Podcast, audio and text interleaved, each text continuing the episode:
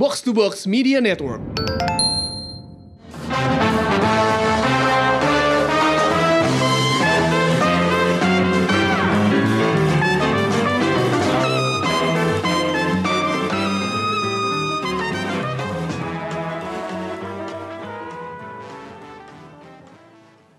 Halo halo, selamat datang kembali di Showbox Podcast dengan gue Lisa.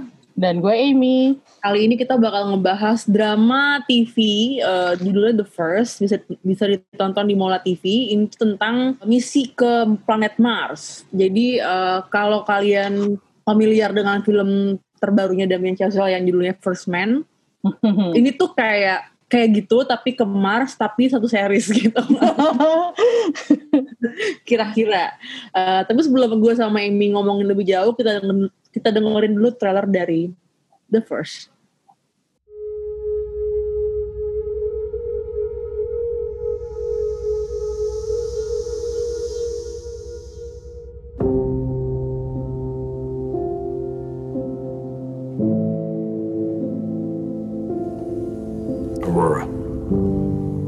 At that altitude, you can touch it. Every color. Colors you've never seen before. Lights moving all around you. The universe. And it's right there.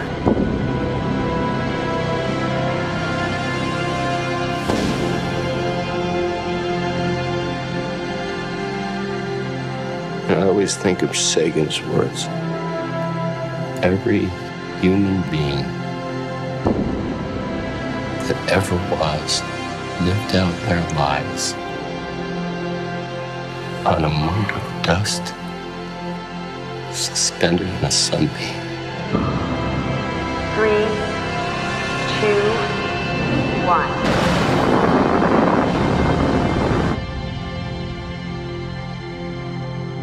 Any time people venture into the unknown, there is a cost.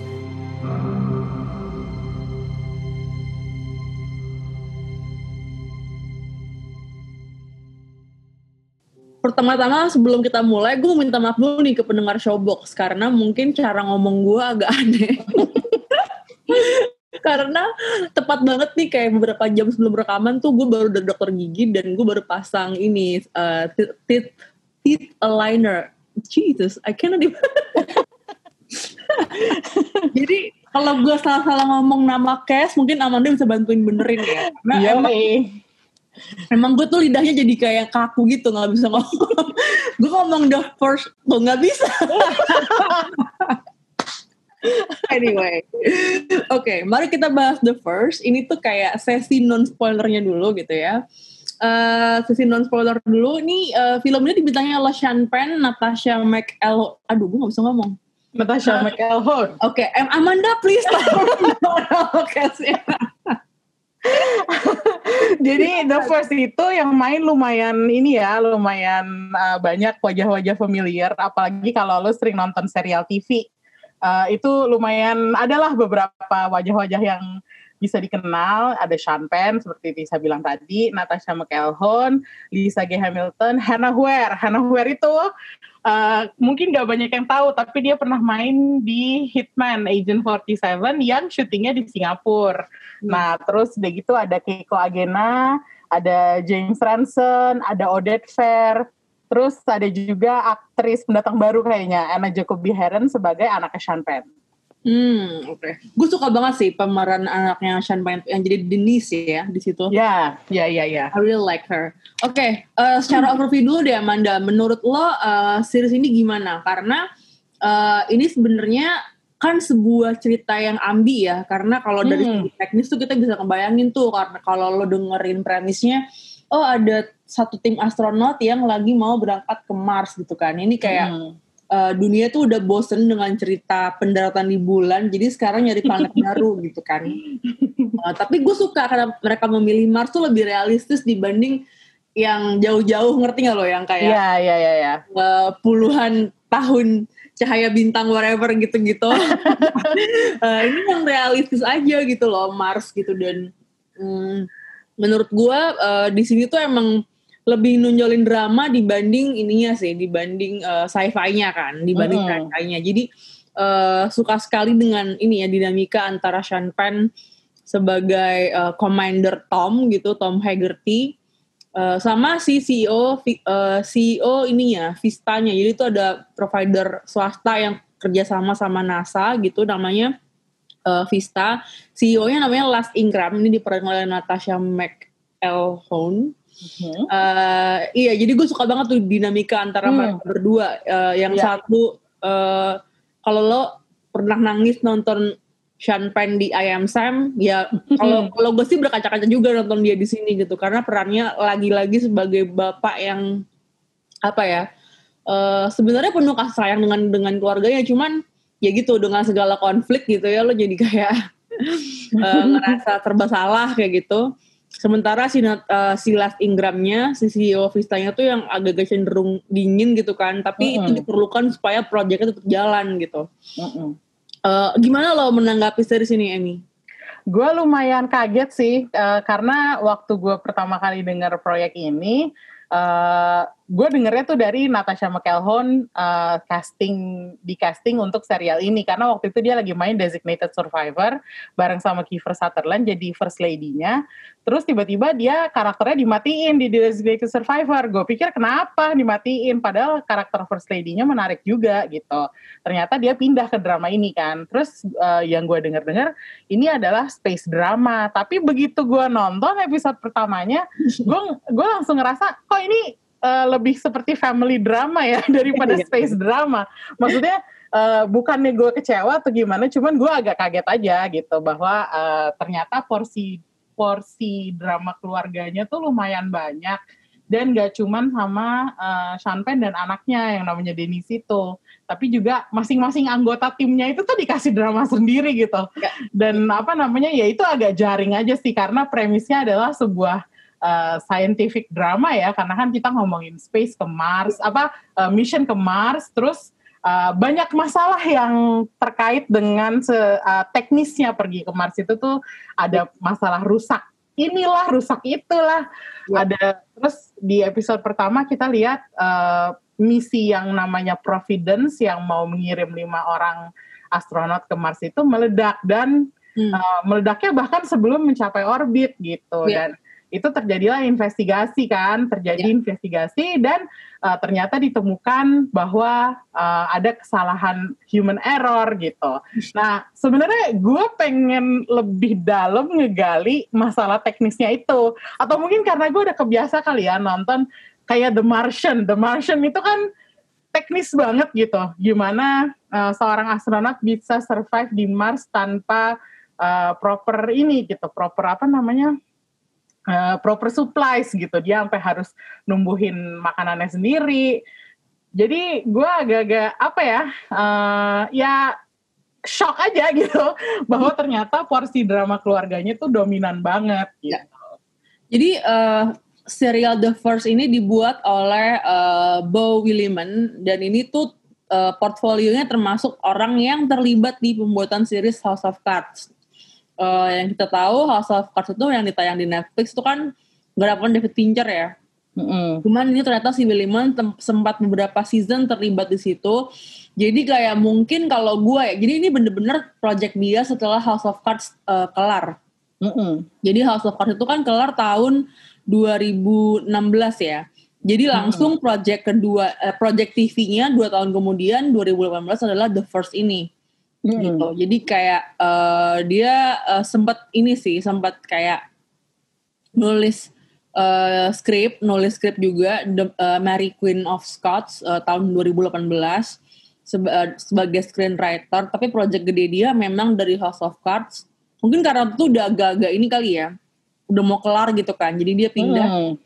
eh, ke eh, di sini gitu. Dan ini eh, kerasa banget memang eh, dramanya itu sangat eh, eh, fokus ke keluarganya ya kayak yang tadi Emi bilang gitu. Jadi kalau lo mengharapkan eh, sesuatu yang sci-fi gitu ya, yang yang lebih teknis mungkin bukan di the first ini gitu. Cuman yang tadi gue bilang kalau lo suka yang kayak First Man, yang kayak gitu-gitu kan yang memang karena kan ini memang apa ya pertaruhan eh, nyawa gitu kan untuk lo Hmm. ke angkasa sana nah lo bakal suka sama sini cuman memang eh, dia tuh sangat mengandalkan penampilan eh, Sean Penn sih menurut gua. Ya. dan eh, Anna Jacobi Hernia sebagai anaknya Sean Penn yang Ya. punya yang punya masalah lah dengan bapaknya gitu ya. Jadi mereka tuh eh, nggak akur dan menjelang keberangkatannya Sean Penn itu ya itu pertanyaan adalah gimana hubungan mereka? Apakah akan membaik sebelum keberangkatan itu terjadi? Kayak gitu. Jadi kayak or- jadi kita lebih khawatir soal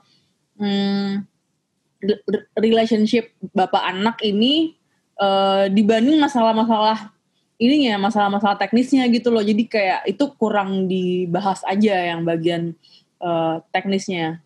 Mm-mm. gimana ini Kalau gue setuju banget sih dengan apa analisa eh, lo Lis karena eh, seperti yang gue bilang tadi sebenarnya banyak eh, banyak sisi yang bisa dibahas. Contohnya kayak waktu ada eh, hearing gitu kan di Kongres apa di mana gitu kan, eh, Vista tim Vista itu menghadap ke senator-senator di Amerika dan me, apa ya eh, membela keputusan mereka kenapa mereka harus dapat budget buat ngelanjutin misi ke Mars sementara misi ke Mars itu sudah menewaskan lima orang Ya. gitu. Dan di situ banyak argumen-argumen yang di- dilontarkan. Contohnya ada satu senator yang bilang itu budget segede itu buat apa kalau misalnya Ya. membahayakan nyawa manusia?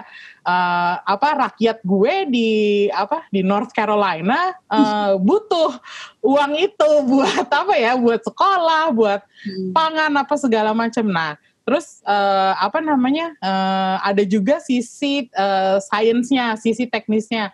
Eh, apa namanya? Apakah worth it untuk eh, ngirim lima orang lagi dengan resiko yang begitu tinggi hanya demi apa ya eh, ambisi yang kelihatannya di mata banyak orang tuh ngawang gitu. Kayak Mars what's like what's the use? gitu. Jadi sebenarnya banyak hal-hal yang sebenarnya kurang dieksplorasi kalau menurut gue di drama The First ini karena mereka fokusnya lebih ke keluarga.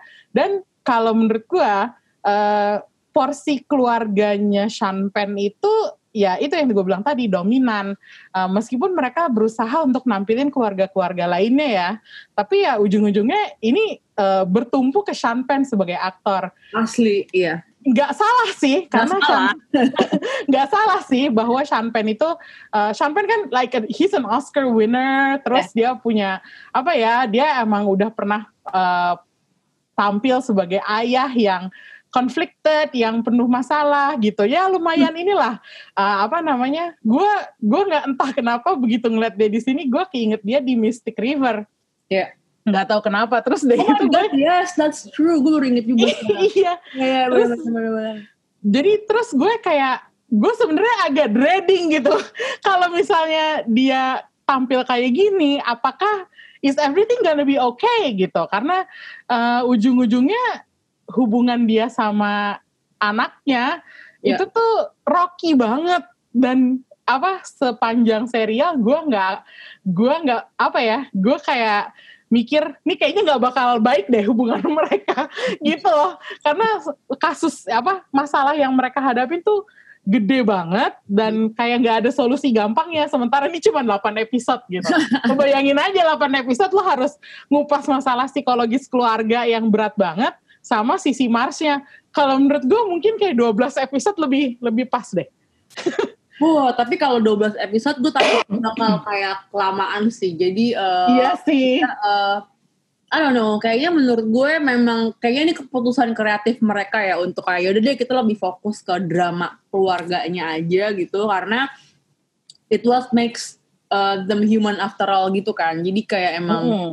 eh ya udah gue sih eh, nggak menurut gue kayak gitu tuh kayak emang udah eh, kalau emang mau buat drama space yang human ya emang harus dari segi itunya sih. Tapi kalau kalau dibandingin dengan First Man ya, uh, sorry nih banding bandingin, bukan maksudnya, maksudnya karena uh, udah ada perbandingan ya. Karena menurut tema, gua- karena tema. Iya, First Man itu kalau menurut gue cukup imbang untuk menampilkan masalah teknisnya yang segala macam hal berhubungan dengan uh, pergi ke bulannya sama masalah keluarganya si uh, siapa namanya Uh, Louis Armstrong.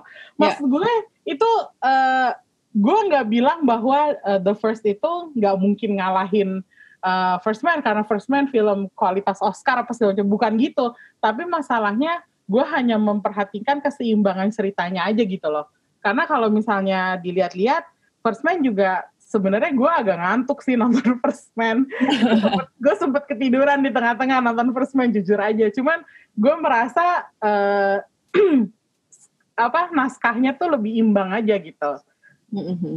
Gitu. Ya, gue uh, iya sih maksudnya uh, sekarang kita mungkin mulai ke sisi spoilernya aja kali ya. Iya. Three, two, one, blast Uh, off. gue sih gue sih emang mereka tuh kayak uh, gue suka the sense of urgency yang ditawarin sama uh, series ini.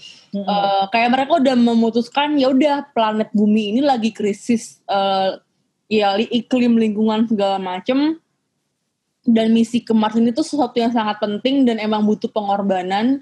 Uh, jadi bukan masalah sainsnya lagi kalau menurut gue ya, karena anyway we landed people on the moon and then and ya nggak, maksudnya kalau dalam kondisi dunia mereka di film eh di series ini adalah eh kayaknya mungkin emang nggak usah mikirin yang teknis-teknis banget karena toh it, it's proven itu bisa gitu loh Ya. mendarat di, plan, di di tempat lain yang bukan bumi gitu kan. Jadi uh, it's more jadi kayak emang keputusannya ya udah emang dan ini drama, drama yang menyentuh banget kan soal keluarga, soal planet yang lagi krisis kayak gitu. Jadi emang lebih ke kayak buminya dulu. Kalau gua mikirnya mungkin ini uh, awalnya uh, mereka mikir oh nanti di season selanjutnya mungkin kita akan lebih fokus ke Mars or something like that kayak gitu loh Hmm, kayak the ya, first ya, ya. and they're gonna like apa expand the whole story ke hal-hal di luar eh, angkasa kayak gitu. Cuman ya itu jadinya season pertamanya jadinya memang akhirnya fokusnya ke drama keluarganya dulu gitu. Kayak kalau menurut gua kalau dilanjutin sih menarik banget menurut Hmm. gua ya. Karena lo bisa lebih kayak yang, yang tadi Amy bilang yang imbang itu mungkin bisa lebih di season aduh gue ngomong banget sorry. Di musim selanjutnya Dan karena ini sesi spoiler ya, gue Ya. pengen bilang aja bahwa eh, sebenarnya nggak semua cerita tentang keluarganya para astronot ini terselesaikan juga sih, karena eh, ada karakternya Hannah Ware, eh, yaitu Sadie, dia sama suaminya tuh eh, berencana punya anak. Tapi karena Sadie-nya mau pergi ke Mars, ya tadinya Sadie itu tuh udah sempet kayak di apa di di kick out dari tim karena uh, mereka harus bikin uh, mereka harus punya tempat buat si Tom yang uh, apa di tim barunya ini Providence 2 gitu. Nah, terus uh, Sadie-nya jadi gamang gitu kan. Nih gue uh, jadi coba punya anak apa tunggu dulu nih karena gue masih ada kesempatan buat kirim dikirim ke Mars, tapi terus ternyata dia uh, melakukan kesalahan selama training jadinya dia agak-agak di kick out dulu meskipun nggak dibuang sepenuhnya ya kayak tim cadangan lah gitu. Nah terus uh, sampai terakhir tuh gue menunggu menunggu konklusi dari ceritanya Sadie sama suaminya, tapi nggak terjadi gitu. Dan gue agak-agak ya ya dibilang kecewa nggak juga ya, cuman uh, jujur aja gue mengharapkan lebih dari apa yang ditawarkan gitu. Dan sepertinya benar apa kata lo bahwa harusnya ceritanya tuh nggak nggak berhenti sampai di episode 8 aja. Harusnya ada kayak semacam pengembangan lain di season 2 mungkin untuk yang ngasih lihat gimana Yes. kehidupan uh, para partner uh, suami, istri, pacar dari orang-orang ini gitu, dari astronot-astronot ini yang pergi ke Mars itu gitu. Cuman karena cuma 8 episode satu season, ya akhirnya kita hanya dapat dari apa yang terlihat aja gitu kan. Dan itu tuh sebenarnya gue nggak tahu eh, apa namanya. Gue tadi baca review sedikit bahwa eh, ada satu reviewer dari New York Magazine mengatakan bahwa serial ini mengambil resiko tapi nggak semuanya terbayarkan gitu. Dan Hmm. itu tuh benar gitu, karena mereka sepertinya emang menyimpan beberapa hal ya untuk later seasons yang nggak kejawab gitu. Intinya sih gitu. Iya, iya, iya. gitu. Kayaknya emang ini sih, emang niatnya mau dua, emang lebih dari satu, lebih dari satu musim sih emang niatnya kayaknya. Iya, kayaknya sih gitu. Oke, itu dia tadi pembahasan itu soal ini ya, soal um, the first. Lu ada catatan lagi nggak? Oh, gue sih cuman ini aja ya. Gue eh, lumayan kagum sama representasi wanita di serial ini. Karena dari lima astronot yang akhirnya pergi, tiga orang tuh cewek, dua orang doang cowoknya. So that's good. Terus udah gitu si Las Ingram sebagai CEO-nya Vista, she's a woman, she's a strong woman. Penggambarannya juga lumayan bagus. Terus Natasha McElhone mainnya juga bagus. So I'm pretty pleased with it. I like, I really like the Asian uh, astronaut. Aiko, ya. Aiko ya gue suka banget. Eh, dan dramanya menurut gue realistis gitu karena kayak ya lo ninggalin gue eh, kalau gue jadi suaminya ya lo ninggalin gue sama anak kita Mm-mm. gue bisa. Tapi kalau disuruh ngurus orang tua juga lah gimana gue bisa fokus?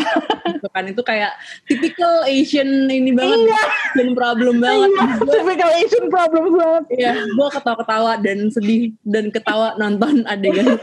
Ini Asian banget Eh, lo nonton series lain nggak atau film lain em, sepekan terakhir ini Enggak sih, gue cuma nonton The First ini karena lumayan ini ya, serialnya tuh lumayan emotionally draining buat gue. Jadi gue gak ada, kayak gak ada waktu buat nonton uh, serial lain, kecuali ngabisin Younger.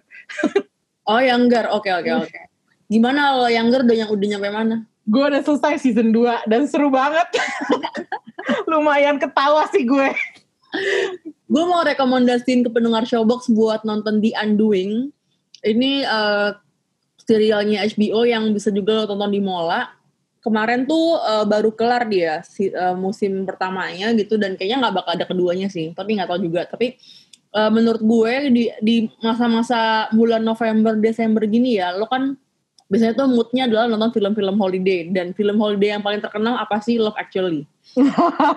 Soalnya ada siapa sih? Ada Hugh Grant.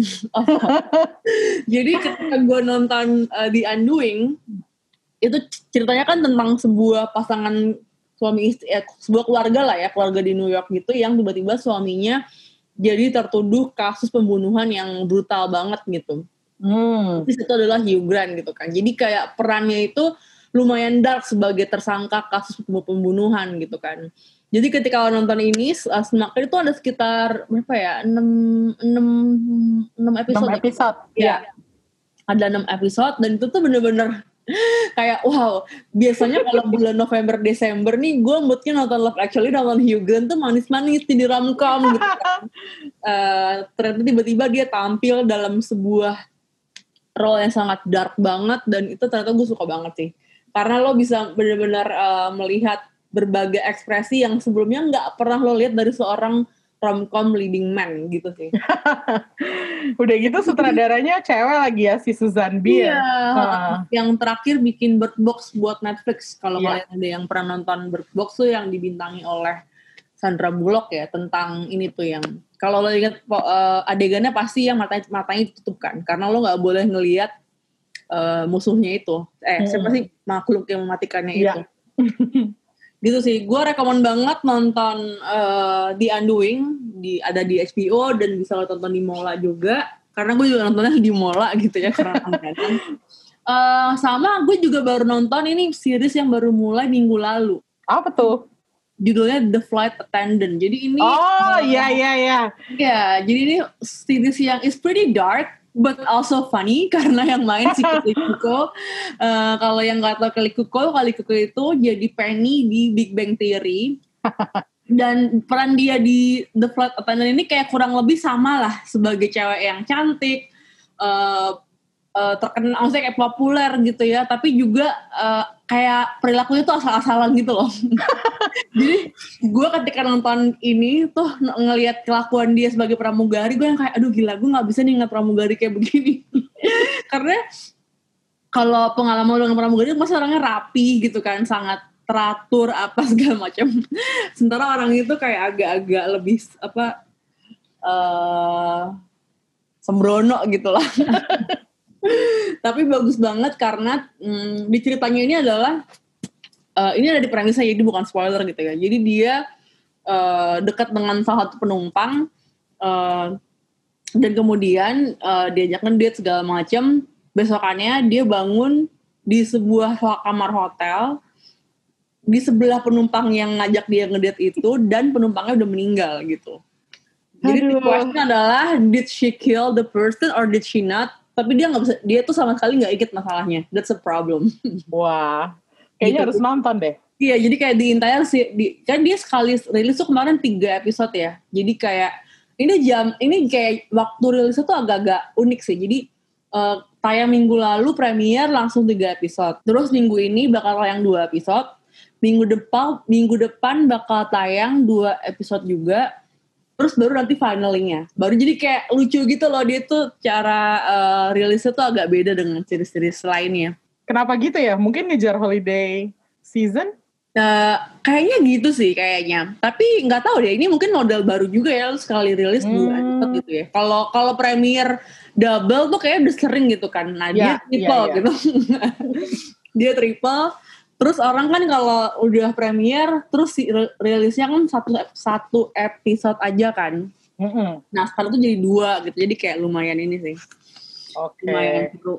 Sama kita mau ada ini nih eh, reminder buat yang langganan Mola bisa nonton interview bareng Spike Lee eh, di Mola Living itu ada di hari eh, Kamis ya eh ada di hari eh, Jumat tanggal Jumat, 4 tanggal Desember jam setengah 8 malam ini ini nanti bakal dipandu oleh Dino Pati Jalal dan Reza Rahadian Oh, Menurut oke. gue combo yang aneh, tapi menarik buat ditonton. Karena kalau Reza Rahadian ya dia orang film kan, tapi Dina Bati Jalal, apakah Oh. pernah bikin film? Kalau istrinya mungkin pernah jadi produser, saya tahu. gitu. Emi, uh, film Ya. Spike Lee apa yang paling lo suka? Uh, Black Clansman. Uh, oke. Kenapa? gue soalnya eh, ajaib aja sih premisnya orang polisi kulit hitam nyamar jadi orang kulit putih untuk membongkar eh, KKK. Terus udah gitu itu pertama kalinya gue nonton anaknya Denzel Washington main film. Terus gue amazed aja, oh ternyata anaknya juga lumayan ini ya, apa lumayan berbakat sama kayak eh, bapaknya gitu. Terus ada Adam Driver. Gue gue berusaha untuk nonton semua film yang ada Adam Drivernya gitu. Terus udah gitu gue juga apa namanya? uh, gue sebenarnya kurang kurang familiar sama filmografinya Spike Lee, tapi sejak nonton Black Klansman gue jadi mulai memperhatikan uh, oh Spike Lee berikutnya ada proyek apa gitu kan sempet tuh dulu ada Old Boy tapi gue nggak nonton Old Boy uh, karena udah ada versi Koreanya juga jadi gue kayak mikir ah pasti yang original lebih baik lah oh Iya, iya, iya, iya. iya. Jangan lupa ya nonton eh, wawancara bareng Spike Lee tanggal 4 Desember jam setengah 8 malam di Mola Living. Itu dulu kali ya episode kali ini. Eh, sorry kalau gue ngomongnya lambat dan agak-agak cadel karena eh, lagi membiasakan diri. Semoga minggu depan ngomong gue lebih lancar. kalau ngomong gue minggu depan belum lancar, mungkin Emi aja jadi hostnya. ya jangan gitu dong Apa? Gantian, gantian. Oke, thank you banget udah dengerin. Sampai jumpa minggu depan. Bye-bye.